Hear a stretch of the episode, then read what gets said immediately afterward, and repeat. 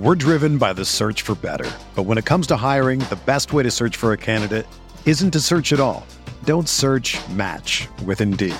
Indeed is your matching and hiring platform with over 350 million global monthly visitors, according to Indeed data, and a matching engine that helps you find quality candidates fast. Ditch the busy work. Use Indeed for scheduling, screening, and messaging so you can connect with candidates faster. Leveraging over 140 million qualifications and preferences every day, Indeed's matching engine is constantly learning from your preferences, so the more you use Indeed, the better it gets.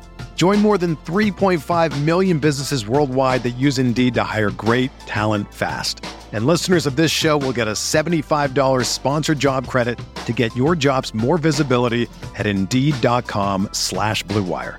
Just go to Indeed.com slash BlueWire right now and support our show by saying that you heard about Indeed on this podcast. That's Indeed.com slash BlueWire. Terms and conditions apply. Need to hire? You need Indeed.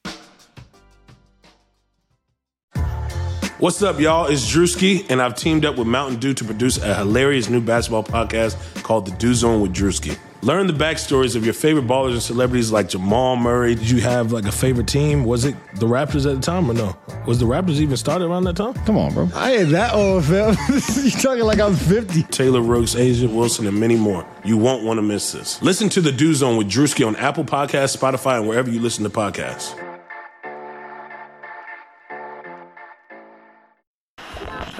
The Timeline is a Blue Wire podcast.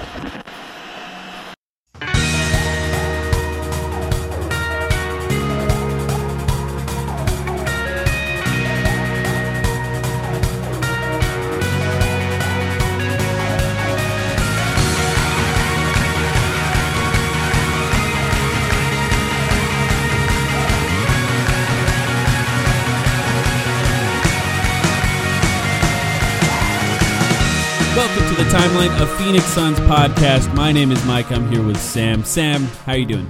Yo, uh, good. Morning after a, a, a tough loss. Obviously, we didn't record right after that game for obvious reasons. Um, it, it's always nice to record with a clear head. So I have a lot to say about the Yeah. game. I'm sure you do too. But like the the sky is not falling this morning, and and it shouldn't be from any of your guys' perspectives either. To be honest, Yeah, I mean, it, it seems like it is for a lot of people. I, I, maybe we could tends- talk them off the ledge uh, over the next hour or so. That tends to happen, I think, after after big games in general. I mean, this game obviously in particular is uh, the loss to the Lakers. Uh, can lead into playing the Lakers in the first round of the playoffs. Maybe not, by the way. I know a lot of people are sort of just thinking it's going to happen, but we'll talk about the chances of it happening at some point in this episode as well. So people are just kind of freaking out in that way because it's it's sort of it's the Suns' luck. The Suns have had bad luck over the years, so they're looking at it as we finally make the playoffs. Now we're playing the defending champs who could potentially be fully healthy in the playoffs. And I think that's a fair thing to be a little bit concerned about. I've been concerned about it for a few weeks now. Uh, we've talked about it on episodes on YouTube, uh, in this podcast, whatever it is, on Twitter. Uh, we'd like to avoid them in the first round if there's any possible way. So we'll see if it does end up happening. There's only one week left in the season, Sam. We're getting close. Yeah, and, and I really kind of just want to hit the skip button here and fast forward. uh, e- even so, they're playing some good teams this week. Actually, they're playing a couple teams that it's like, look, the Lakers are probably going to be our first round matchup. We can say now, like it's re- it's really probably an 80 90 Okay, percent wait. chance at this point. okay. No, no, no. Well, let's talk about that. okay, all right. If the Suns are locked in the two seed, which I think they basically are at this point, right? It's There's- like a there's- ninety percent chance, right? There's yeah, there's like a nine to ten percent chance. Supposedly, this is all according to the the big data people over at 538. Um, there's like a nine or ten percent chance that they could still leapfrog Utah for the one seed based on win probabilities, team strength, data, all that yada yada. Um, it's probably not going to happen. So line. the if that happens, if the Suns are in in the two seed, that means that they play the winner of seven versus eight. Right now, that would be Warriors versus Lakers. Are you convinced that the Lakers are a guarantee to beat the Warriors in a single game format like that? I'm not really convinced of that. No, absolutely not. I'm not convinced at all. But uh, I mean, it's the defending champs. Uh, the the thing is, like, the Warriors are actually kind of the perfect team for for from our vantage point for them to take on because Curry's shot variance. I mean, the the leaps that he can take in any single game are so high that he could absolutely swing a game and and win against them, but they're still going to be underdogs. I mean, it's still probably like again, I'm just kind of shooting from the from the hip here, but a 60, 70% chance for the Lakers in that game, I would guess. Like, don't you think? I'm not sure. I'm not sure. I, I genuinely am not sure. The reason I'm not sure, obviously, Steph Curry, I don't think that the Lakers have a distinct officiating advantage that the Lakers tend to have against other teams when they're playing against the Warriors. Uh, because the Warriors are also sort of a premier franchise in the NBA, and, and they have superstar, uh, the one of the biggest superstars in the NBA as well. So I just don't feel like they have that specific advantage. And just like you said, that the Warriors are like Suns, Suns fans will become instant Warriors fans for that specific game because playing against the Warriors is a better situation, especially if that means the Lakers end up against the Jazz. Because for those who don't know, just once again to recap how the play in will work, the two seed will play the winner of 7 verse 8. The loser of 7 verse 8 will play the winner of 9 verse 10. And then that team that plays, so the loser of 7 verse 8 versus the winner of 9, 9 verse 10 will play the one seed. So the Lakers, if they lose against the Warriors in the 7 verse 8, the Suns play the Warriors, and then they could win against uh, whoever comes out of Spurs Memphis, I think is what it is now and then that that team would end up against the one seed. So I'm not fully convinced. Like I'm not. I just want to see it play out first, and it's tough for us. Like we're trying to plan a playoff preview episode for this podcast, and it's going to be a, a drastically different an analysis. I think if the Suns end up against the Warriors instead of the the Lakers, and the Lakers still have a very small chance, but still have a chance to end up the sixth seed, and then it would be either the Trailblazers or the Warriors in the first round, which is not that different as far as the Suns. Uh, Yeah. because they're just drastically they're they're similar teams, but drastically different than the Lakers. I point out, by the way, so much has changed since we released that video on YouTube of like what's the ideal playoff seeding. This was Yeah. last week that the Suns should want. Um, it, you got to focus on the first round, obviously. So we're going to talk a lot about the Lakers and, and getting through the Lakers. Just just that much is is going to be a bitch.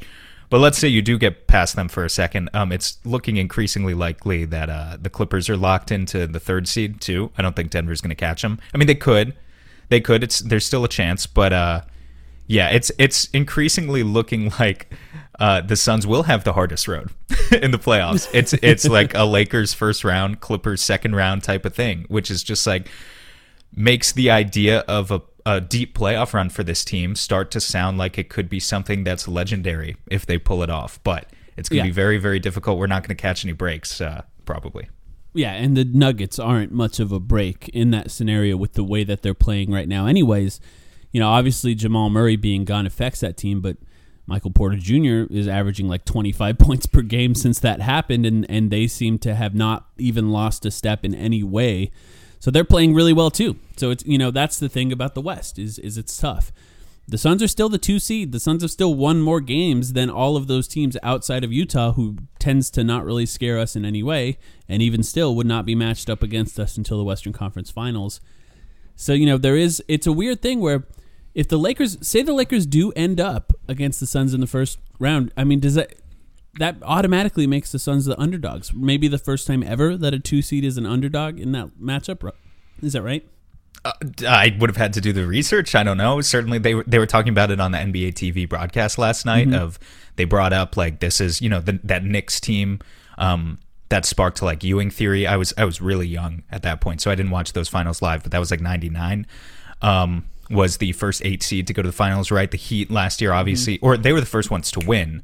Um, the Heat last year were the first six seed in a while uh, to to go to the finals. Although I think Yeah, but they were I- never favored. Like a lot. I mean, No, no, maybe no, they were never favored. picking them, but y- but you know, but I- they were my, my point is they were just bringing up like those teams alongside this Lakers team of being like yeah they've got like normally you discount lower seeds but not this year for for obvious reasons. I think there's another was uh Dirk's Mavs Yeah, were they a high seed? I can't remember. I shouldn't yeah. talk They about were. this without I think having they were the, the number one seed, and they lost to the We Believe Warriors, as they're Oh no no no! I meant the uh, the the Mavs that won in 2011. Oh, I thought okay. Yeah, I don't remember what that they were- seated. I thought they were somewhere five through eight, but I could be totally wrong. I feel like they had home court. But uh, maybe I'm wrong. Yeah, too, I don't wrong. remember that. What a legendary run that we've just forgotten about. I mean, that's like the best example of what the Suns could do. you know, like if you're if you're going to draw any parallels to the Suns making it to the finals, it would be with that team because it's just it would be sort of Chris Paul's last chance to do it, which in a lot of ways that was Dirk's. Um, and Jason but- Kidd's and Jason and Kidd, yeah. Jason Terry's and and Sean. That team is fucking old. Tyson Wow. Chandler. Yeah, yeah, Tyson I'm looking Chandler. at him now. Yeah, that was a great team. Yeah, the Suns are a lot younger. That's a good point. Uh, but this week was interesting, even outside the Lakers. We're going to get to that, of course. But there was an overtime win against Cleveland that I thought was just fascinating. Another good week for Mikal Bridges, but that was like the main game where we really saw how he could affect a game in a fascinating way. Close all game, went to overtime because Okoro just did everything he possibly could as a rookie, and then they showed their youth a little bit there, and the Suns just demolished them. I just wanted to at least shout it out in this podcast because we didn't record after that uh, game, and Mikal was amazing in that game, and it was really fun. It ended up being a really fun ending to that game. Uh, Did you have any thoughts on that one? I, I mean, it was really just the Mikal Bridges takeover, and overtime is the only thing that I think has lasted. Keep in mind, it was a week ago now, so it's not exactly fresh in our memories anymore. Yeah. Mikal, in in general, man, he's he's riding a streak of eight straight games in double figures uh, for scoring right now, and not just double figures. Like a lot of these games are are 15 plus points for him. He's averaging 17 points per game in the month of May. 59% shooting from the field. He's hitting his threes. And, and in that game, obviously we've talked so much recently about Mikal Bridges with the flashes of, of mid-range scoring and self-created uh, stuff that's that's so appealing because you kind of think about the, projecting towards the future when you see that. But in that Cavs game, he, he wasn't dominating on the ball. He just took over defensively, made a bunch of impactful steals, deflections, blocks uh, in overtime, shut down Okoro when he needed to, um, and then hit the right corner threes at, at timely moments. And just doing that, uh, he he basically single handedly led the Suns to victory in overtime. Yeah, a fascinating one, and just one of those games that you'll just remember for being uh, the Mikal Bridges takeover, and that was really fun. And I think that schedule loss against Atlanta the next day, there's nothing really to learn from that. I, one thing I will say about Atlanta is that the Suns have a soft spot in their defense that Atlanta takes advantage of, and that's, and I think Cleveland did too, to be honest, and that's teams that can make that sort of 15 foot floater, uh, sort of off dribble. The Suns struggle to defend that because they play a drop defense, and Ayton is very good at tagging the roll man on pick and rolls. So you tend to shut down the lob threat there, and that's a very difficult shot that Trae Young has mastered. So teams that are good at making that sort of short floater will take advantage of that specific soft spot in the Suns defense, uh, especially when they're good at drawing fouls the way that I was about Young- to. I was about to say, you know, people Yeah. want to complain about the officiating last night, whatever. We'll talk about it, but I mean, Trae's like the best in the league uh, at at baiting people in that specific spot. Yeah, He sucks. He's he's annoying. he's just he so gets good, you on on your back. Yeah, I mean, he's great, but Uh, yeah, It's he's tough. so good, and and that was you know I even even if they the Suns were rested in that game, I think they would have struggled a little bit with that specific team, uh, just because of that. Uh, obviously, there's ways to game plan around that, and and there's not actually a lot of teams that will do that against the Suns in the Western Conference. Like James Harden is also very very good at that specific shot, and you're not going to run into him in the West anymore. Steph is pretty good at it, but that's not where he's focused on scoring. So if the Suns end up against the Warriors, it's a whole different a, tra- a trapping game plan, most likely against the Warriors, force the rest of the team to beat you in that case. Mm-hmm. But the next two games, I think they're sort of to me they go hand in hand, right? The Knicks and the Lakers, and the reason the Knicks and the Lakers games go hand in hand for me is that they're both incredible defensive teams that are very that came into these games very very focused with a game plan specifically designed to attack the Suns and the game plans I think were incredibly similar but the difference between the Knicks and the Lakers is the personnel. The personnel is drastically different. The Lakers um, have Anthony Davis, and the difference, the what they did, just to sort of recap it and set the scene here, is they trapped Devin Booker. They they made efforts to take the ball out of Devin Booker's hands as much as possible, and that forces uh, the rest of the team uh, to beat you. With the Knicks, when they're trapping Devin Booker, generally the two best defenders are, are trying to be on him at all times. What I think the Lakers do that's pretty fascinating is they don't really put Anthony Davis on ball that much, and that's the main difference. So when you're trapping Devin Booker in that case, that means that the sort of free safety, the extra defender that's sort of prowling, is Anthony Davis, and that's a massive difference between the Lakers and the Knicks, and I think that's where the Suns struggled.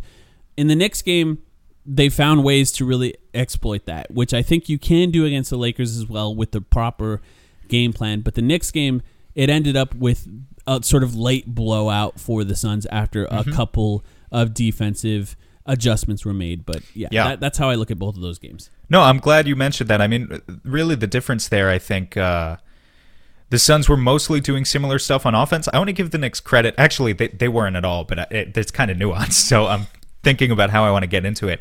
Um, I want to give the Knicks credit. They did a fantastic job of denying both Paul and Booker's shot attempts in general. So, I mean, the Lakers did a good job too, but in that game, the um, Paul and Booker combined for only 25% of the Suns' field goal attempts. If you can take a the two lead ball handlers on the opposite team and hold them to only a quarter of, of the total shot volume, that's that's amazing. It, it's just proof that the trapping worked. But I think where the game started to break down for the Knicks as as the game went on, the Suns just did a fantastic job of uh, it's it's a cliche to say, but the best offense is um, or the easiest offense you're going to get is through good defense. You got to get stops. And so it was really when I'm glad you mentioned that the defensive adjustment, the tactical move by Monty Williams to begin trapping and in some case hard hedging um, Derrick Rose and other ball handlers on the Knicks, but mostly Rose in the second half of that game is what turned the game around. And once the Suns were able to get those stops, they were able to get out in transition. The Suns, they're not a fast paced team, but when they do get out in transition, they're a very efficient transition team. I mean, they've got Mikal Bridges, they've got, um, in, in theory, Cam Johnson can spot up on that wing. I know he's been struggling as of late, um, but they've got guys who can be useful. Um, in their transition offense. And so they were really able to just start breaking down the Knicks. They scored 38 points in that fourth quarter and held the Knicks to only 17. It was, um, I think, one of the biggest success stories from a tactical perspective that we've seen from Monty this year, just in terms of talking about how resilient they were. Yeah, uh, you know, it's funny. I was just talking about that floater area. Derrick Rose is also very good at that. That's actually a good example of a player that also has hurt the Suns over and over and over again uh, with that little short jumper, short floater. And uh, and you saw them do something different in that. And I thought what was interesting is they were doubling Randle uh, if he caught the ball below the three point line, just immediately on the catch, and then still finding ways to trap. And that's like an ultra, ultra, ultra aggressive defense that uh, teams don't always employ. Teams that do employ that, uh, the Raptors, you know, a Nick Nurse coach team, the Heat tend to do that a lot, and then the Lakers, we saw them do the exact same thing with uh, with Devin Booker. So it was a very similar thing to that, and I thought, yeah, you're right, a good adjustment. But it takes really smart defenders to do that, and uh, you kind of hope that uh, the other team makes bad decisions moving the ball around, which the Yeah. Knicks did tend to do, and the Lakers just didn't. The Lakers just continually played very well uh, against any sort of defensive adjustment. Anthony Davis, you know, you the the Suns were doubling him in the post or in the high post, and he was uh, they were moving the ball in the right way. Yeah, and, and that's I- what, that's what the Suns struggled with. So if we, are we just are we into Lakers conversation probably- now? yeah, Is we can- let's get into this it. How we've officially transitioned? Like that's where I, start to get frustrated. I mean, I I, I want to preface by saying I want to talk people off the ledge. Offensively, what happened last night doesn't really concern me whatsoever. I think we've heard people say something to the effect of Monty didn't want to show his cards from a million different people yesterday on Twitter. Uh, but I think all of all of them who said it are like that's exactly what happened. Um, our friend David Nash obviously was uh, was tweeting about it. I know he already rewatched the game and was looking specifically. He's done in depth breakdowns before on the Suns' elbow set. That's when they have the the, the two bigs at the elbows uh, on the court and the two players in the corner. You you can I'll I'll post it on Twitter. You should know what I'm talking about by now. But the Suns were not um, running. A, they just weren't running a lot of their usual sets on offense. Um, and I I am inclined to believe that that is more likely to be a, a situation of Monty not tipping his cards towards the opposition, giving them free scouting essentially a week before a potential playoff series. Because it's one it is one thing to scout a player off your laptop screen or a projector or whatever in the locker room. It's another thing to to get the scouting in 100%. front of your eyes and get to really practice your processing speed in terms of reacting to what they're doing. Um, so I think you know it's likely that that's what was happening with the Suns, not that they suddenly switched their strategy. Offensively, we can talk about all sorts of things that they did do on offense and and what concerns us and what doesn't. But I'll just say off the bat, what happened offensively last night does not concern me. Defensively, though, there were Yeah. a lot of concerns. There were a lot of concerns, and and I think be, the reason the defense concerned me and the offense didn't is because when you talk about the defense, it comes down to more of just a natural, inherent physical advantage that the Lakers have. Anthony Davis, it helped that he had one of the one of the best games uh, of his season, and the Suns just did not have an obvious answer for him. You talked about how they were trapping him. The traps they were throwing at him were pretty pretty weak, and the execution was consistently pretty terrible. So we can get into it, but um, stopping them on defense is kind of going to be the bigger challenge and, and the bigger thing that I take going forward. Well, I mean, one of the things that the Lakers did really well on traps is just pick on Devin Booker's man. because what happened in a lot of cases is Devin Booker was on the weak side. Yes. And he just shaded off of his man too much. And he So- tends to do that. He's a ball watcher. They move the ball two or three times. Find Devin Booker's man, whoever he's supposed to be guarding. And he's got an extra foot and a half of space compared to every other player. And that's on, you know, that's the type of thing that you watch on film that can be corrected. That's my that's one of my big things. I mean, it was just the fact you know they did a great job on Randle the other night. In this mm-hmm. game, though, mm-hmm. Anthony Davis had five assists. All five assists were to three point shooters. Yeah. So he alone, it, it was it was a pick your poison throughout the night because there were we we say that they trapped Anthony Davis, but if you go back and watch the game, because I did, I didn't watch the whole game, but I watched at least. I, I really wanted to key in on where Davis was touching the ball and what he was doing with it. There were significant stretches of the game where where the Suns were just trying to guard him with single coverage. Didn't matter who it was. It could have been Frank Kaminsky, could have been Torrey Craig. Predictably, those guys were eaten alive. But then he also had five assists to three point shooters. All five of those assists were exactly when you think they would be, when he got trapped in the post. That's 15 points created. And as you just mentioned, a lot of those cases, I don't I don't remember how many exactly, but at least two or three of them were to Devin Booker's man because he was not in the right place off ball. So, you know, the big thing is double. If you think the double is going to work for you, it's going to be harder to double him in the post with LeBron James, that's for sure. So that's another thing we got to scout. But if the double is going to come, it has to be animated. It has to be energetic. It can't just be like this kind of weak, yeah, I'm here, but I'm not really here type thing. Yeah. And um and, and you know what? It's it's fair to say, hey, the Lakers made a lot of tough shots that they don't usually make. I think that is totally valid if you want to take that away from last night's game. They are, as a matter of fact, 21st in the NBA in three point shooting percentage. So, you know, I, I'm not necessarily worried that you go into a series and KCP and Wes Matthews and uh, a couple other guys, can't remember anyone else at the moment, are going to shoot 40 plus percent for the entire series. That's fair if you don't think that's going to happen. Um, but they got to do a much better job of getting out and contesting shots. They just they they they didn't execute last night. Yep, I, I agree, and I you know we're talking about Monty saving stuff. I agree that that was happening to the point that Torrey Craig still started. Like they didn't even start Jae Crowder in this game. Jae Crowder actually, if you look at plus minus, I know I know uh, how that works, and I know some people don't like it. But if you look at the plus minus alone, the Suns were not outscored when Jae Crowder was on the floor, and and I think he's still on a slight minutes restriction, so that's part of it. But I also think they still could have started him uh, to try and show uh, their cards a little bit more, and they didn't. They still started Torrey Craig. That's not going to happen in the playoffs. I can tell you right now.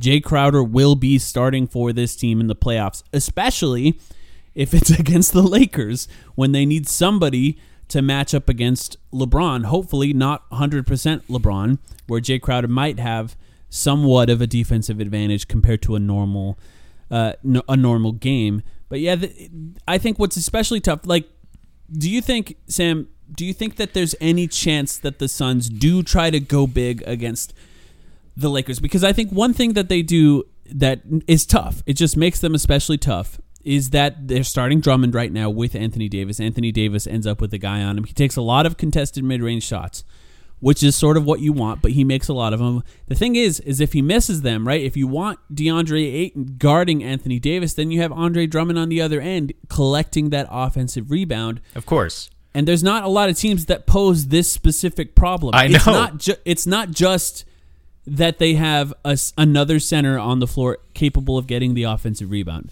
It's that they have one of the best rebounders, if not the best, in the NBA collecting those rebounds. Oftentimes I talk about rebounds as a stat. Offensive rebounds are different. Those are killers. Like that's an extra possession.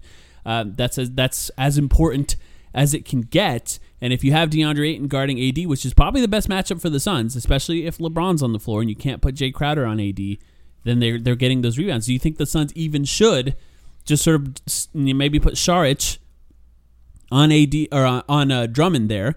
They're both AD, funny enough, and then Well- you know DeAndre Ayton on AD. What do you think? Yeah, I don't, I don't know what to do with Sharch these days. Uh, to be perfectly frank, uh, uh, well, actually, to be perfectly frank, Frank played a lot last night. That's kind of, sorry, that's had to do it. That's kind of a, I mean, 25 minutes for Frank Kaminsky these days is a lot of time. Yeah, So, so they were doing that. Andre Drummond. uh, Here's what I'll say. He doesn't scare me as as a, a basketball player. His his IQ is his basketball IQ that is is just he he doesn't scare you. His pick and roll defensive IQ and and he also shot he shot two for seven last night. But he does one thing better than like anyone else, and yeah, that's collect the offensive rebound. And so it doesn't it doesn't worry you if the ball goes back to Drummond, but if he just tips the ball back and gets another possession and LeBron and AD are on the floor, I think. Uh, ha, ha, what do you think about this? Because some people brought it up last night. DeAndre Ayton matchup on Anthony Davis uh, throughout the game. Is is that what Monty is going to do? And then, I mean, either you start Jae Crowder on Drummond and try to somehow box it. It's not going to work. Or you bring in Kaminsky pretty quickly. I mean, the the issue is all of the potential running mates next to Ayton in that scenario have some sort of flaw, whether it's inability to protect the rim or inability to get the rebound or or whatever. There's there's a lot of potential issues, and you run the risk of putting Ayton into into early foul trouble on AD if he's single coverage. Okay, so in that case, is Mikal Bridges is, is is guarding LeBron, right? That that's that's sort of the Uh, good point. Um, it's tough, man, because LeBron is very strong. No, you're right. Mikal can't guard LeBron, so it's going to be Jae Crowder on LeBron. And then Mikal Man. on, on Drummond. Here, here's what I like about We that. match up so bad against this team, and and and look, I, I we need to Everyone start talk- does. We need to start talking about offense soon because the offense I'm not as worried about. So we need to talk about that because I feel like we're let me just- too let me much just doom and gloom over- right now. But defensively, this is a Let me go over that matchup. scenario. Yeah, Here's what I like about that is if you can find ways to force the ball to Drummond and they sort of force them to try and attack that mismatch, that actually benefits the Suns in a lot of ways because that's not good offense for no, the but they're- Lakers. They're, not going to. Anthony Davis and and and LeBron. You know, Davis was really good last night, but like a lot of his offense is still going to be. Ironically, it's kind of the thing we. it- he's a much much more refined offensive player than Ayton, so understand that when I'm about to make this comparison. But Anthony Davis would rather take a contested 18 foot mid range jump shot over two guys than than pass the ball to Andre Drummond in those sorts of situations. So I don't think there's any sort of situation where like the ball is getting funneled to Drummond. I don't think that's something you could do as a viable strategy. Well, yeah. I mean, in that case, maybe they find ways to take him out of the game and and and and attack in other ways because, yeah, I think you're right about that. I think that the Suns should start. I don't think that the Suns in any way should go to a big lineup to start any series against the Lakers if they are matched up against the Lakers.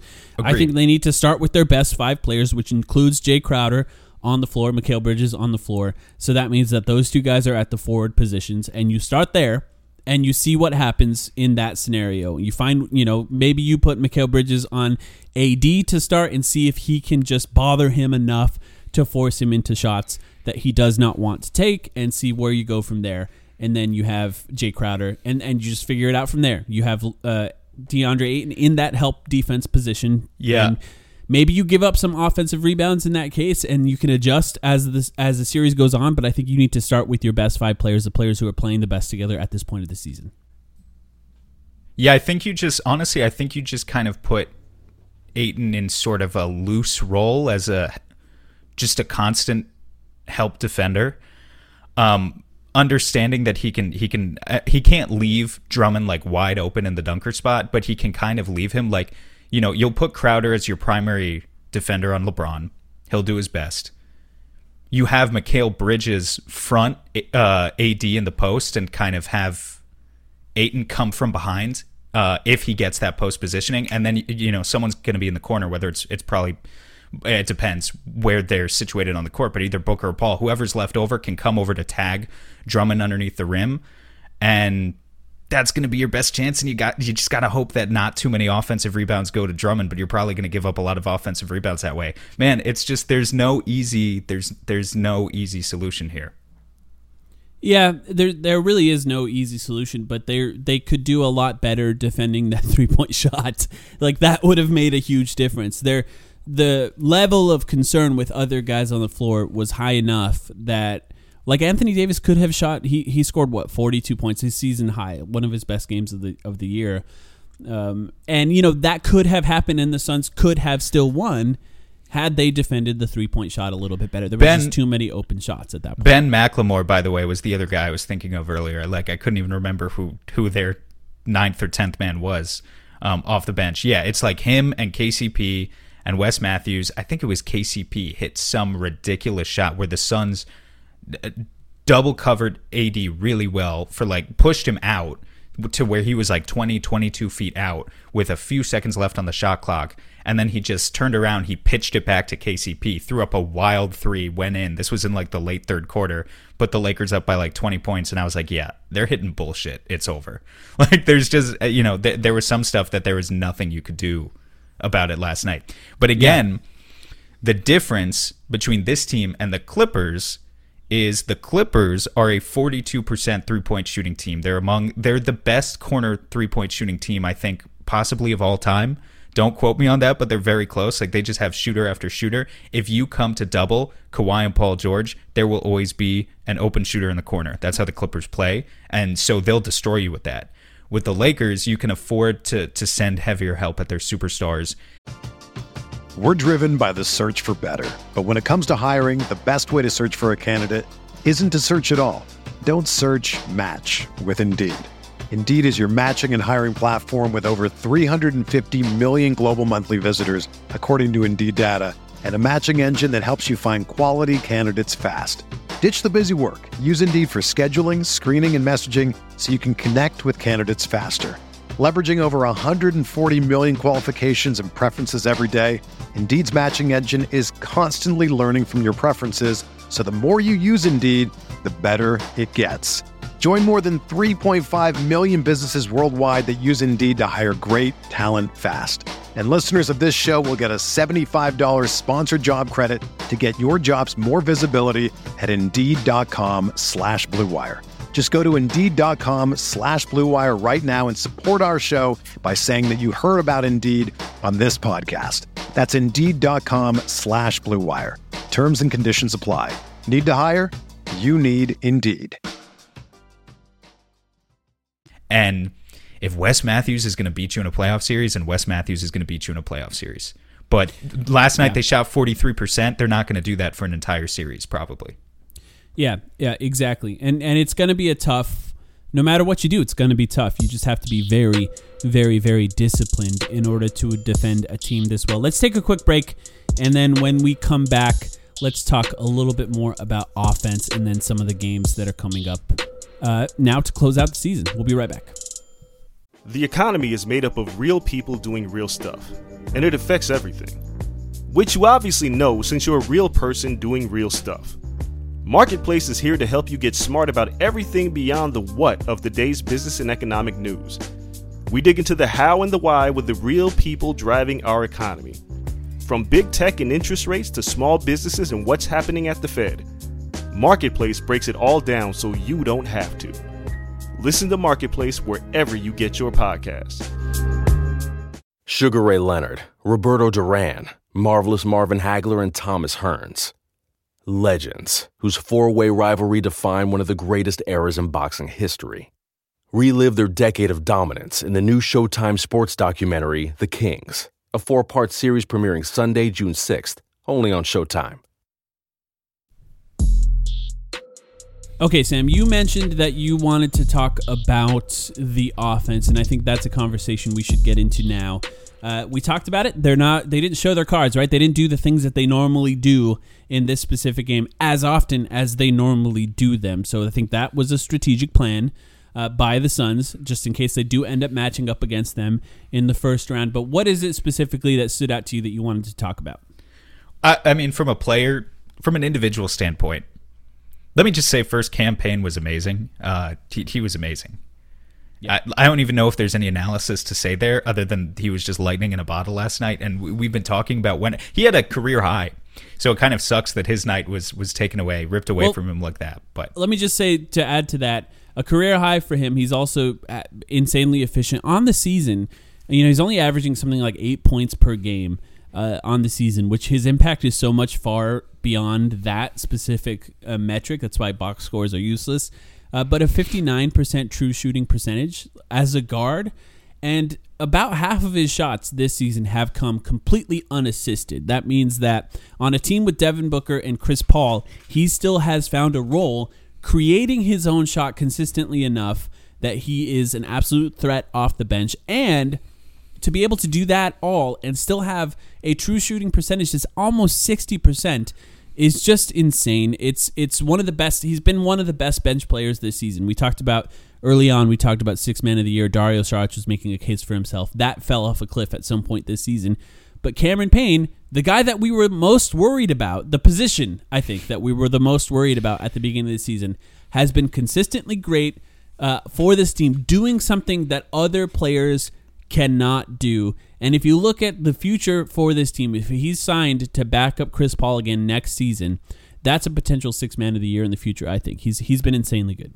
Yeah, it might be. He's still he's still pretty young. He could get better. Um, and he still continues to add tricks to to his bag. I mean, he had a couple Yeah. of step back threes last night. That that again, it was like you know people. It didn't feel like people were too excited about it watching online. Uh, just keeping up with you know what people are saying on Twitter. We kind of had the wind out of our sails at that point. I mean, we were down by like 18 when he went on his crazy run, and then he he basically single handedly brought the Suns back to within like Yeah. 10 right? and then was was taken out for Devin Booker, who had a bad game. Um, but yeah, I just want to start off this segment, I guess, by by shouting out Cam Payne. He's going to be crucial know- in in the playoffs. Sorry, Yes. I know you want to talk about other things though, but I think I don't want to talk about said- how Booker was bad. I want to talk about good things first. Well, I, I well. I do want to talk about Booker though because I think he found ways to be efficient in ways that he's going to need to do in the playoffs. But Okay.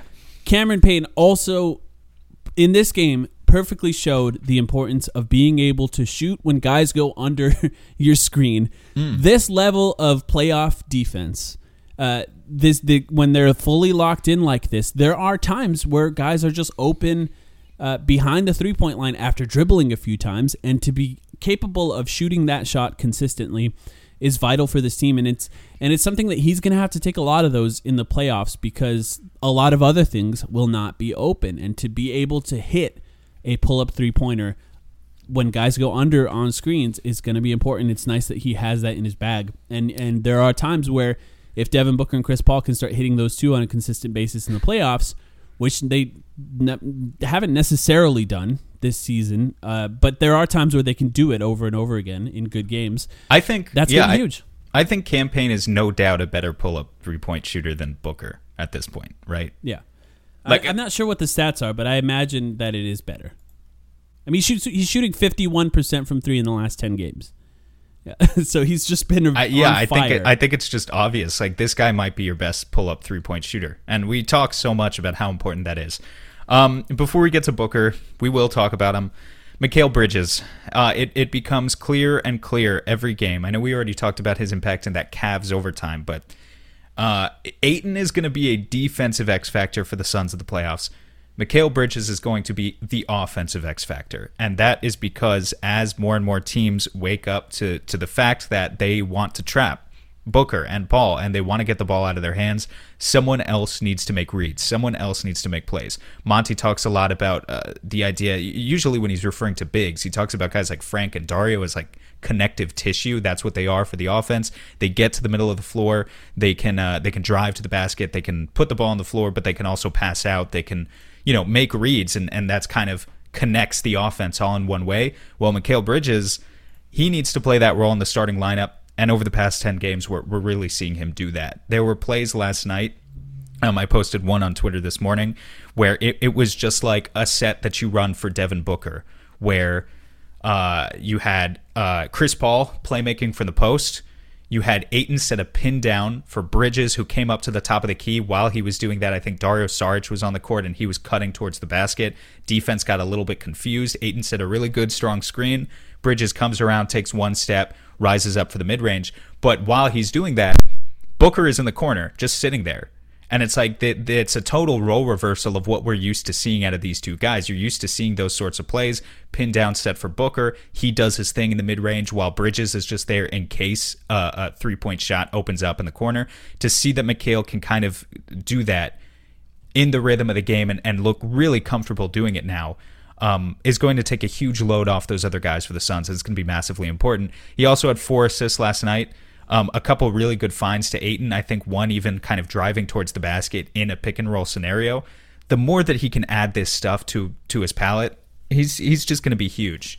And um, yeah, I mean, I we can't have a contract uh, conversation right now. It's it's it's too early. But like in the playoffs, you make your money in the playoffs. You make you your make money your in the playoffs, and if Mikal averages you know 15 points and uh, you know three or four assists per game in the playoffs, which based on his recent play, it looks like he's totally capable of doing. And if he continues to do it not just by hitting spot up threes, but by doing some of the fancier stuff that we're seeing, he's he's definitely going to earn his money. And and more importantly though, the Suns need him to do that if they want to win games. That's that's the big point here. And it's looking like he's capable of it.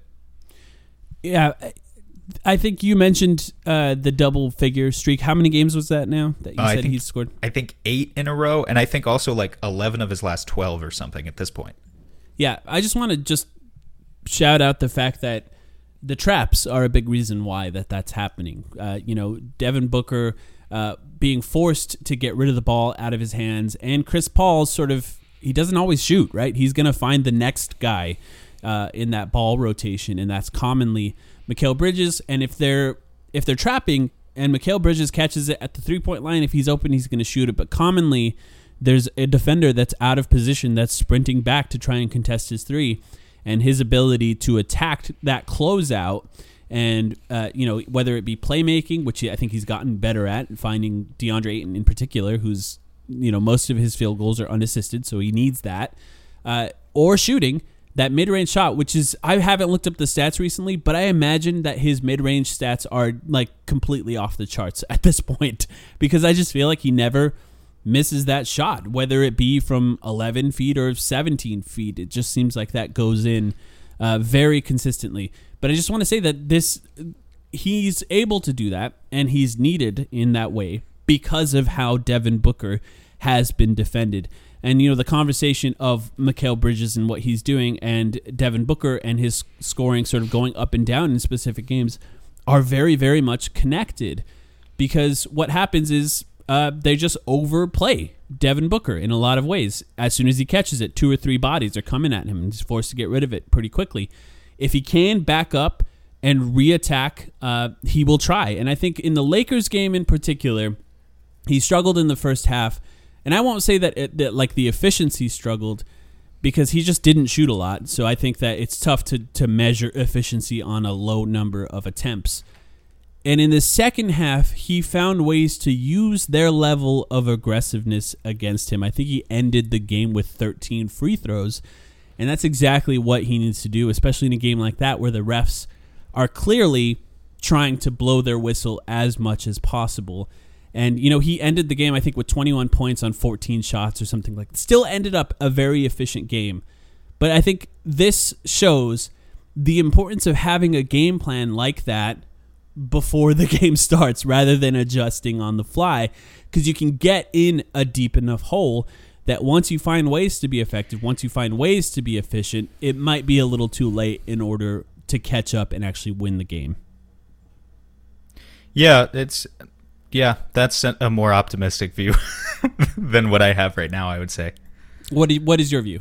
I mean, uh, if we're talking about Book, so much of his game speaks for itself. The the finishing with either hand speaks for itself. The the mid range, um, where he's extraordinary. Uh, I think it's a good point that you that you brought up. 13 free throws last night. Very impressive. Very impressive for him. He doesn't usually get to the line that much. Um, but without the threat of the three being where we want it to be, it's not that Book is not a great player. He is a great player. But I mentioned something last night about how the best players, you know, the types of players that it takes to beat the Lakers, the defending champs in a series, can rise above a, a, a double coverage to an extent and just make difficult shots. We've seen him do it before. And I'm not saying he can't do it in a playoff series because just before this game, um, I think he didn't play super well. He didn't play super well in the next game either, but just before those two games, he had four straight games of 30 plus points on like 55, 60% shooting every night. So we're going to get great games out of Book in the playoffs. But it's just, um, I, I did see a lot of blame put on Booker for last night, and, and I kind of agree with it. I mean, yes, he was trapped yes, it is difficult to navigate offense in the trap. Uh, but at the base level, like Mikal Bridges can only step up so much. Even DeAndre Ayton can only step up so much, and certainly he could step up a lot based on what we saw uh, uh, yesterday. I think we should talk about him next. Um, but if Booker doesn't make the tough shots, the Suns don't go anywhere. Well, can, can I, I, want, I want to push back on this right away because you're saying that the players that it takes to beat the Lakers are I want to know who you're talking about when you mention the players that you're talking about specifically the three point shot because I just don't agree uh, with well. No, no, no, no, no. I'm not talking necessarily. I mean, he shot five for 14 yesterday, so, and and he only took one three, so it wasn't just the three. I'm talking about Devin Booker is a as an all star caliber player, but is he? You know, I mean, is he a, who? You need a top ten player. You need a yeah, but who you, are you talking about? You need that, a you need a Kawhi Leonard type scorer you know, to to who's like a pure triple threat from or it, you know, it doesn't even necessarily have to be. You need a guy who is who is just really amazing at one thing. Like it could be a yes, Steph Curry you, level who, scorer. But the, I don't think that the, the, the Warriors have a chance against the Lakers in this specific. That, no, because no, because the rest of the no, no, no, no, Mike. But okay, you're getting defensive. It's because the rest of the Warriors suck. I'm saying. Well, no. Here's here's why I'm pushing back on that because I yeah. think commonly people will say we need Devin Booker to do this or that or that, like other players who do that. But then they never point out those other players because those other players, those other players, those well. other players are every first option who's won a championship in the past twenty years, except for like the 04 Pistons. It's right. you know Booker not being a top twenty guy, but maybe not a top ten guy. That's what it is. Okay, I can see, and I can see the argument for that. I just always think it's more important to I just don't like when people talk in vague. They, they just get too vague okay. in these conversations, and I think it's way more important to be specific because if you're too vague, it's not actually analysis. I think it beca- it becomes a little bit of like these sports center Colin Cowherty. Yeah, I get it. I yes, get it. and I, I don't think it means anything at all when people don't get specific about this conversation because I think you. I'm not saying. Let me be clear. I'm not saying Devin Booker is not an alpha. I don't know if he has the clutch gene. You know, I'm just saying like I wish I wish his game was a little bit more consistent from night to night. I think if you're talking like Kawhi Leonard is a good example. If you're talking about can Devin Booker do what Kawhi Leonard did for Toronto in the playoffs offensively, and I, I think he absolutely can. Like I, I I just don't know that the game needs to be boiled down to the Suns would be better just if Devin Booker hit more pull up threes. Would that help? Yeah. But I also think that there are elements of his game that are going to be vital in the playoffs. And I think too many people will judge based on this Lakers game alone. It's just not analysis. I get frustrated when it's just not analysis. I mean, I'm not judge. I'm not judging on the Lakers game alone. I'm judging right. on the fact that this. I mean, he's you know, like his handle could be tighter too. Look, this is in no way did I intend for this to become a shit on Devin Booker fest. It's just here's well, here's what I'll there say. are weaknesses what, in his game that that will be exploited. Think, yeah. What do you think he could have done specifically? Because I have thoughts too against the Lakers that would have made him specifically more effective in that game. I mean, I'm kind of just saying that it's it's up to the law of variance. I'm j- it's just about difficult shot making there's nothing tactically that I think he could have done differently yesterday. Although I'm curious to hear your thoughts of what you think he could have done differently because nothing stood out to me. Well, there's sp- specific things he can do on sh- traps that I think would help. Uh, moving the ball faster on traps and then immediately trying to relocate uh, a la Steph Curry. So um, off ball movement. So there sure, are times yeah. where he catches the ball, the trap comes, and what Devin Booker's become very good at is navigating a trap because he has ways he ball fakes commonly, right, to another guy, and that gets the second defender to drop back a little bit, and then he'll sort of do the drive around guys into the middle of the floor. And then his ability to create from the middle of the floor is where uh, he's able to attack those specific traps. Now, sometimes he can get to the rim, sometimes he'll pass out to guys. I think there was some fumbled passes to DeAndre Ayton that you need to find ways to better get him the ball. I also think that other players need to find ways to come out into to create essentially a passing lane for Devin Booker when he drives because what happened in the Lakers game is three defenders were surrounding him at that point. The only passing lane he had was to DeAndre Ayton on a bounce pass, which is not really as we've learned is not the most effective way to get him the ball. So finding ways to uh, get rid of the ball a little quicker and relocate. And then the second thing is exactly what he did in the second half was using their aggressiveness against him. What he did commonly, and I think this is to to the point we made earlier about the Suns not doing their regular offense here, is when he's coming off sort of a horn set or like he's able to catch the ball sort of in that mid range area and then attack in that mid range area, he got fouled a lot. So they waited until the second half to make that sort of adjustment to get him the ball in those areas instead of behind the three point line. And getting fouled a lot, I think, will make a bigger difference for him being like. I mean, he still had an efficient game. It's just you force the ball out of his hands enough. It's up to other guys to make shots. I still think that. I mean, if you're lo- if you're looking in pure efficiency terms, Chris Paul didn't get to the free throw line once. So yeah, if you yeah. want to argue about contact avoidance, Booker's not your biggest issue. Yeah, but and and it's it but he will still he will where, still have games in the. I will just point out he will still have games in the playoffs where he runs into heavy uh, help at the nail and turns the ball over five, six, seven times. he will do that. Yeah, and that will that absolutely will happen. And and in a sense, he's not he's nothing like Chris Paul in that way. Although Chris Paul was the one with five turnovers in this specific game, it was a game for Chris Paul. You know, we don't talk about him because he's oftentimes just does not make mistakes. But I think in the games where the Suns have struggled the most, it's often when Chris Paul is not making his most difficult shots, and that's another example of what you talked about with Devin Booker, where, and we've talked about it all year. Ultimately, when the defense is is ratcheted up to the highest level, a lot of how good the Suns will be will be based on how often Chris Paul and Devin Booker make really difficult shots in isolation. And in this game, Chris Paul did, and he had 13 points on 13 shots, and he had 10 assists. Like it's a weird time where I feel like at some point in this game, I thought Chris Paul's not having a very good game, and then I look at his assists, and he has nine assists, and it's like, well, he is still doing something here, uh, but the five turnovers is tough. What did you think of Chris Paul against the Lakers? Uh, he he was fine. He didn't he didn't stand out. There was one stretch I think maybe in the second quarter I can't remember anymore where he kind of hit the isolation shots, the mid range pull ups that we're used to seeing. Um, other than that, he he was not he, he did not really boost the Suns' offense in any noticeable way to me, beyond what he normally does. Uh, not that he didn't do anything at all. Um, I want to talk about Ayton. Can we talk about Ayton? Yeah. Y- you mentioned people have to come up and give Booker, they've got to give Booker a passing lane. Three, I, I cannot wait to see the discourse online from NBA Twitter if DeAndre Ayton goes into a playoff series and averages six points and six rebounds a game. Right. And that's that's not to say that he was horrendous last night. Because actually I think it's the contrary. Ayton only took three shots in the game. Uh, his first shot was like a couple minutes in. Then he didn't he didn't attempt another shot until the middle of the fourth quarter. But when he did, I think it's so important to stress this.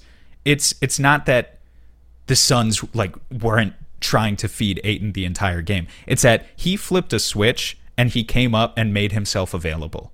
And there's there's very much a facet of that game um, of being able to do that that that people don't recognize. Like the last couple of attempts that Ayton had in the game, one where he just he just demanded the ball from Mikal Bridges, who's on the perimeter, gave him a post touch, and he just went to work on Andre Drummond, put a spin move right into him, put his elbow in a little bit, tucked it in, and then went up and under. And and yeah. Drummond is that guy where you can toast him in, in the post like that. Ayton I, he he's not going to be your your primary or secondary, maybe even tertiary offensive option in the playoffs. We don't know. He's not he's not going to be a guy you want to take 15 shots per game necessarily, unless they're right at the rim, created in the flow of the offense, pick and roll offense like we saw in the Knicks game. But in games like this, he needs to find ways to go and get himself a touch beyond just getting an offensive rebound because he was invisible for a lot a lot of the game and I don't think that was necessarily the fault of Paul or Booker. No, I, and and credit to the Lakers. I think defensively, I thought they did a really good job. the The Suns actually did outscore the Lakers in the paint. I think in the final score of the game, uh, and the Lakers just hit more shots. They more difficult shots, and that's kind of what led to a win for them. But I think you're you're absolutely right. It's it's a level of focus for him, and I think in this, and we didn't talk about the refs. Like we don't we don't necessarily have to. We, Uh, we we'll talk about it on Twitter. We often don't talk about them on the podcast. Because I'll just say, here's what I'll say. You you are much more anti-ref than me. So if you want Yeah. this to be look, the refs made bad calls last night. I, I definitely think that. I also think that the Suns are have been really bad, and we've talked about it all season long. Have been really bad at generating contact and getting to the free throw line. And the Lakers play Anthony Davis at power forward. If you play a series against this team, it's not just the fact that they're in LA. It's also the fact that they're built to get to the free throw line and you aren't. And so every single game, we should expect that the Lakers will have more free throws than us. Does that mean that there weren't bad calls? No, there were there were definitely bad calls. 29 fouls on the Suns is ridiculous, and, and there was a whistle every like 30 seconds last night. It felt like, um, especially the Suns average. I, I looked it up. The Suns average 19 fouls per game. To get 29 was the third most they've had all season. And in the only two games where they had more fouls committed than that, they lost both of those games too. So it's just it's really hard to play a good game of basketball when the officials are gonna are gonna call fouls on you that many times. But you have to prepare for a certain level of physicality from the Lakers. Like they're going to get you, they're going to work you in and they're going to get you to line a certain amount.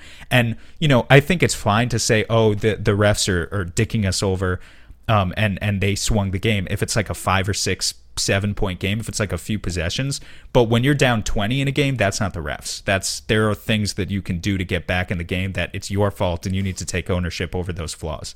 So I think there's, there's two sides to it. I completely agree in that if the Suns if the Suns play against essentially anyone in the playoffs, the likelihood is that they're going to shoot less free throws than the other team. But it's how they play, and the offense tends to work the best when it the game is not stopping over and over again. So they prefer that it's sort of more of a flow than this constant stop stoppage of play because of free throws. But look, there is a history of the Lakers getting more calls than other teams in the playoffs. Than other Pacific Division teams in the playoffs. yes. Yeah. You know, it's not like it's completely out of the question. So that's something that we're going to have to talk about I- uh, I- during the playoffs. But but I hate, I get, hate, hate that I know I will be looking up the the official assignments before Yeah. each game in the playoffs and like analyzing the stat. I think there's a place where you can look up ref stats for each person. Yeah, yeah. That sucks. I hate that I'm going to do that. I know I'm going to do that. They're behind a paywall, by the way, uh, which means I Really? we're have to pay for that. Yeah, I did not see the things you don't know when you don't make the playoffs for 10 years. Like, you- you I would I've never- I- before. I would never use that for a regular season game because like who Yeah. gives a shit. Yeah. but now I like if if we're if Chris It's Paul is going gamblers. yeah It really is. It's for gamblers. if. Chris Paul is being officiated by Scott Foster, we already know that. We already know. there's a slight disadvantage already, and it could be a huge disadvantage at some point. But I try not to talk about the refs on the podcast because on the podcast we try to focus on analysis, analysis, analysis. But there is one thing that is analysis when it comes to the refs. If DeAndre Ayton gets in early foul trouble, it throws him off for the game a little bit. And in this game, he got in early foul trouble. He had two quick fouls. One of them was very soft, and I I'm not surprised that he ended the game with a lower like lower box score stats than a regular game because of those early uh, fouls in in the game. Because I do think that throws him off a little bit. Obviously, the early minutes affects it just in general, and maybe he ends up with less minutes in the overall game because of that foul trouble. But I think commonly it just throws him off a little bit in the game. So the Suns need to find, and this is why we talked about what they could do to start games, and that's not necessarily go big right away with Ayton on AD, uh, assuming they end up matching up against them in the playoffs. But it's just you have to find a way to avoid those fouls. I think some of the fouls they called in this game, they're not going to call in the playoffs, especially some of the ones Caruso was getting. You know, that's the type of foul that they just don't call in the playoffs. Lots of the refs that have been around forever, they've seen the league for a long time. They just don't call those specific calls. So I think it will be different in the playoffs. Uh, but you you have to find a way to keep DeAndre engaged throughout the game. And obviously the playoffs will be a little better because everyone's going to step up a little bit. But I think avoiding that early foul trouble will help a lot with that. Remember, uh, just quickly, remember when we talked a week or two ago? I can't remember anymore, but uh, about those flash cuts to the to the middle of the floor for like Mikal Yeah. Bridges. he flashes and he gets Yeah. the ball, makes an easier entry pass to Ayton, who gets a lob. We talked about that for a reason. The, the reason I want to bring it up, Anthony Davis, I think I counted like at least two, if not three, dunks that he got last night off of doing exactly that Yeah. with like Alex Caruso. So it's not just something that the role players do. The absolute best superstars at the big man position in the NBA need a little bit of help from their teammates. But it's important that the nuance in the discussion is it's important that that doesn't just fall on Paul and Booker because if Booker's getting trapped around a screen, there's not much he can do to chuck a 30 foot, you know, lob uh, to Ayton, who's all the way at the rim. This is where Mikal Bridges comes into play again and is very important. Continuing to make those types of reads um, and, and those high IQ plays is going to be super important at involving himself in the mid range area, but also involving Ayton. It's something that the Lakers do. It's something that the Suns can emulate. Yeah, that'll be interesting to see how they get DeAndre Ayton involved in that specific matchup because I think there are ways, and I like. I just, they just didn't do a lot of the stuff they normally do, like we've been talking about throughout this podcast. And I think there are ways to get him involved. And uh, yeah, like I said, that early foul trouble is something that they really have to avoid. It throws them all off. And and we've talked about it time and time again. He's going to be needed. Like we're going to need him to play close to 40 minutes a game probably in the playoffs in certain games because there's no one else on the team that does the things that he does. Specifically on defense, but also even just screening on offense. Like he's the biggest body that you could put out there to set screens for the guys that we need to be effective in the playoffs. I cannot believe how much time we just spent analyzing the offense in a game where Monty threw it intentionally. Well, there's still I It was all it was all in the plan all along. So who cares? The Lakers are a very good defensive team. Like Yeah, even are. when this even when the Suns are running the plays that they run, uh, it's going to be tough. And you're adding, and we're not even talking about the fact that LeBron James didn't even play. LeBron, if he's healthy, is not just one of the best offensive players of all time and uh, uh, one of the smartest offensive players of, of all time. He'll memorize every single one of your plays that you're running against him, and he can be that disruptor defensively as well, especially if they find ways, which I think they will, to have LeBron and ADs just sort of roaming off the ball and just sort of fucking everything up that you're trying to do. That's what they're gonna do. Uh, so it's gonna be tough, and you know, so that that means that we do have to analyze it. But yeah, you're right. It's gonna look completely different, and I think in a lot of ways that I think, uh, not to insult people, but like an average fan doesn't really pick up on the plays that they normally run or even defensively the schemes like they went to a zone quite a bit in this game i'm not sure that they're going to do that against the lakers in the playoffs things are just going to be dramatically different right yeah, um, you need to be a weirdo who's like a basketball weirdo online in order to pick up Yeah. on specific sets and whatever. You need those to be really in- suck I mean, they kind of do. no, it's you. You need to be like really interested in that stuff, and I, I never would fault anyone for for not being interested in that stuff. But uh, those people who do pay attention to that, yeah, the the Suns will will have different tricks up their sleeve next week or or a week and a half from now, whenever it would be. so the Doesn't- next four the last four games warriors blazers spurs spurs I don't care. yeah Let me tell you right now, yeah we don't care. No. Well, here's Uh, here's I think the interesting part. We're gonna finish the season and not know who the Suns are playing in the first round of the playoffs. Uh, that's just gonna happen. So that means these four games, whatever happens, happens. The Suns seem to be, like I've said, locked into the. They, I think they only need to win one more game and they get the second seed. They're not gonna drop below that. Um, so assuming they do that in the next few days, then we'll know sort of where they are. They still have a chance to catch the one seed, depending on how Utah finishes the season. It's just the most likely outcome is the two seed. So at some point, maybe they'll rest guys. Uh, You know, there's no real reason, especially a back to back on the Spurs to end the season. There's no reason to play the guys in that last game. But then we have to wait till the play in in order to know who the Suns are playing. So we're going to come back next week. We're going to have an episode that sort of talks about the end of the season. But once the play in is over, then we're really going to dive in into some playoff analysis. It might be repeating a lot of the stuff. We're really drilling down on some of the stuff we talked about if they ended up end up against the Lakers, but it could be different. Could be any one of those teams that's still lined up in that play-in. Anything else before we go here, Sam? Time to have some some film sessions. Probably. I'm probably gonna have to spend a lot of the next week just like really watching the Lakers. I I just I hate that that's the likely matchup, but it is, and we got to be prepared for it and it'll look a lot different. But we will be back soon. Thank you, everyone, for listening. Hopefully, we talk some of you off the ledge a little bit.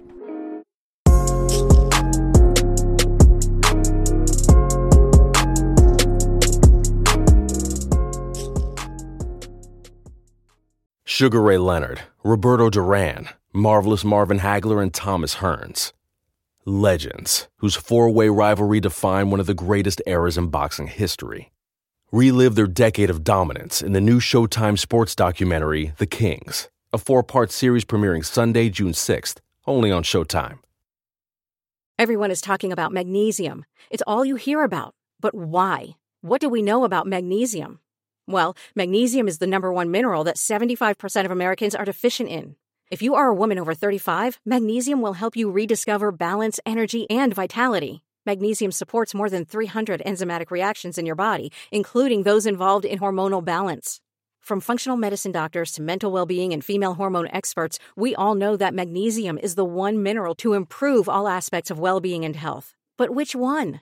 Magnesium Breakthrough from Bioptimizers, the trusted choice recommended by leading experts with seven best absorbed forms of magnesium to ensure your body receives the support it needs for overall well being. Go to bioptimizers.com slash balance today and use code BALANCE10 for 10% off. Support your journey to wellness at B-I-O-P-T-I-M-I-Z-E-R-S dot com forward slash balance. Magnesium Breakthrough from Bioptimizers, your foundation to optimal health and vitality.